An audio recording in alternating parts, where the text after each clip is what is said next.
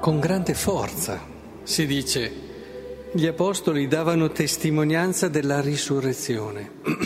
certo c'erano anche i grandi discorsi, gli atti ce ne danno testimonianza, grandi discorsi dove si convertivano anche a migliaia, ricordate il famoso discorso di Pietro, ma l'annuncio mi viene da dire più provocatore che arriva più in profondo e che genera veramente delle domande anche a chi non si recava ai discorsi, era come vivevano. Si dice annunciavano la risurrezione come la moltitudine di coloro che erano diventati credenti aveva un cuore solo e un'anima sola. Questo è un annuncio, un annuncio che va molto più in là tante volte della parola. E, e nessuno considerava sua proprietà quello che gli apparteneva, ma fra loro tutto era comune. Si parla anche di Barnaba, che significa figlio dell'esortazione, questo levito originario che vendette il campo e ne consegnò il ricavato, eccetera. Cioè, che cosa si annuncia? Una verità straordinaria che è io non posso essere felice se non è felice l'altro. E questo non è poco. Perché che significato ha condividere i beni? Il bene è per sua definizione quella cosa che mi dà sicurezza, mi dà tranquillità. Io ho le mie cose e su queste cose io mi appoggio, su queste cose costruisco anche la mia vita, le mie scelte, eccetera.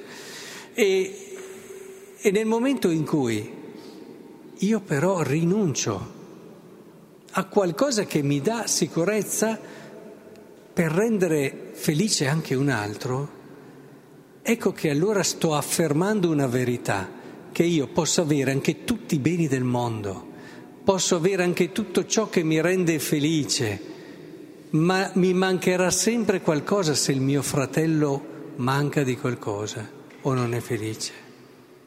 La mia felicità sarà sempre monca. Guardate che questa è una verità che ha il sapore della risurrezione, ha il sapore di quel modo nuovo di vedere le cose, di concepire la persona, di vedere l'uomo, che è il frutto della risurrezione. Sappiamo come le prime comunità erano colpite no? e, e, e, colpivano scusate, i, i, i pagani con questo loro stile. E i pagani li guardavano ed erano sorpresi perché non ci sta, per quello che conoscevano loro delle relazioni tra le persone, questo stile di vita non ci sta. Ed è per questo che suscitavano domande, perché qui non si parla di volemosi bene, eh?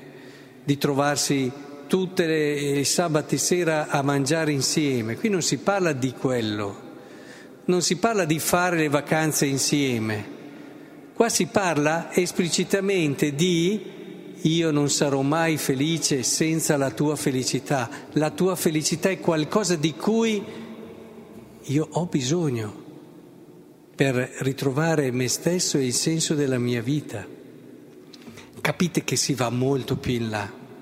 A volte mi capita di parlare con persone che hanno un gruppo di amici, no? Gruppo di amici si trovano tutti i sabati sera da 40 anni. Sapete cosa vuol dire? Tutti i sabati sera da 40 anni a cena insieme.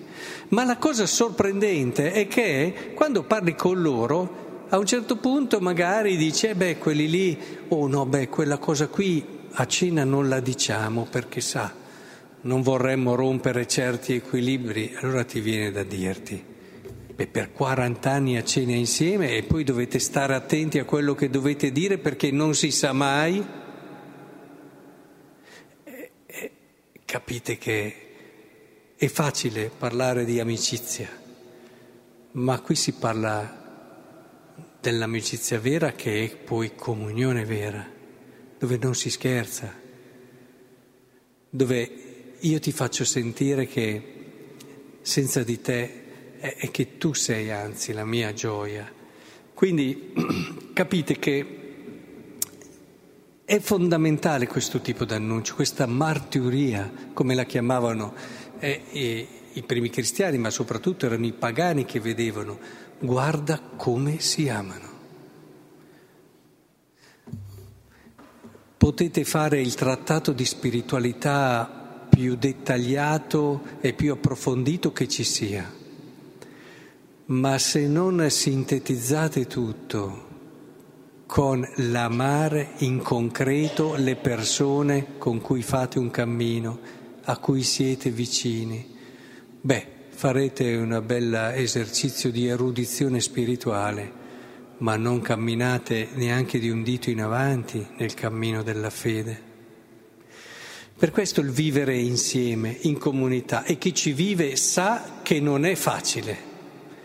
È facile vedersi ogni tanto, è facile passare ogni tanto un qualche momento insieme, ma quando si vive spalla a spalla e si condividono tante cose, addirittura si condivide la stessa casa, si capisce che è lì la palestra decisiva ed importante dove si vede l'amore, dove si verifica che davvero io sto camminando secondo un amore che non è un bel pensiero, è un bel momento di slancio, ma è l'amore del Vangelo. Quando insieme tu fai capire all'altro che la sua gioia completa la tua gioia, ecco allora si comincia e ti dai da fare perché sia felice e ti privi di cose perché sia felice e sai fare un passo indietro perché sia felice e se devi intervenire lo fai in modo chiaro ma sempre attento alla sua vera felicità mai per risentimento, mai per nervosismo e mai per... Ecco allora che non vi vedrà nessuno magari nel vostro appartamento, ma voi state annunciando la risurrezione. E senza che ve ne accorgiate arrivate ai cuori di persone che neppure vi conoscono, perché non c'è annuncio più vero di questo. È bellissimo questo brano, perché fa vedere come l'annuncio della risurrezione non era fatto solo di parole, ma soprattutto di vita. E quando nel Vangelo si parla di rinascere, dovete nascere dall'altro, l'abbiamo visto anche ieri, questo rinascere dall'altro oggi si spiega con chiarezza, e lo accennavo anche ieri, cioè come Mosè innalzò il serpente nel deserto, così bisogna che sia innalzato il figlio dell'uomo, perché chiunque crede in lui abbia la vita eterna. Cioè, cosa vuol dire rinascere dall'alto? Vuol dire cominciare a pensare come il crocifisso. Cioè che Dio non è il potente, il grande, Dio è quello che si è fatto piccolo. Dio non è quello che ha vinto e che è sceso dalla croce, Dio è quello che ha dato la vita. Dio non è quello che appare il fenomeno, Dio è quello che è fragile e povero. E capite bene anche voi come cambia il modo di pensare. Noi a volte pensiamo, sono rinato dall'alto, pensiamo che la potenza di Dio sia nei segni straordinari, nelle cose, nei miracoli.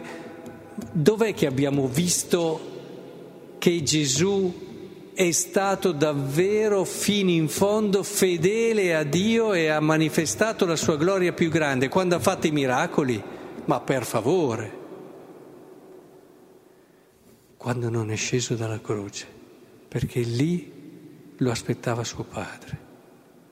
Lì sì, lì si rimane meravigliati della grandezza secondo Dio di Gesù. Questo è rinascere, comincia a ragionare secondo la sapienza di cui ci parla San Paolo, la sapienza della croce. Questo vuol dire rinascere. E allora cambia il modo di valutare le cose, cambia il modo di dare peso alle cose. Quello che può sembrare grande alla fine capisci che è piccolo e ciò che non nota nessuno è magari la cosa più grande. Questo è rinascere proprio perché è lì, ai piedi della croce, che noi comprendiamo e troviamo la via della vera salvezza.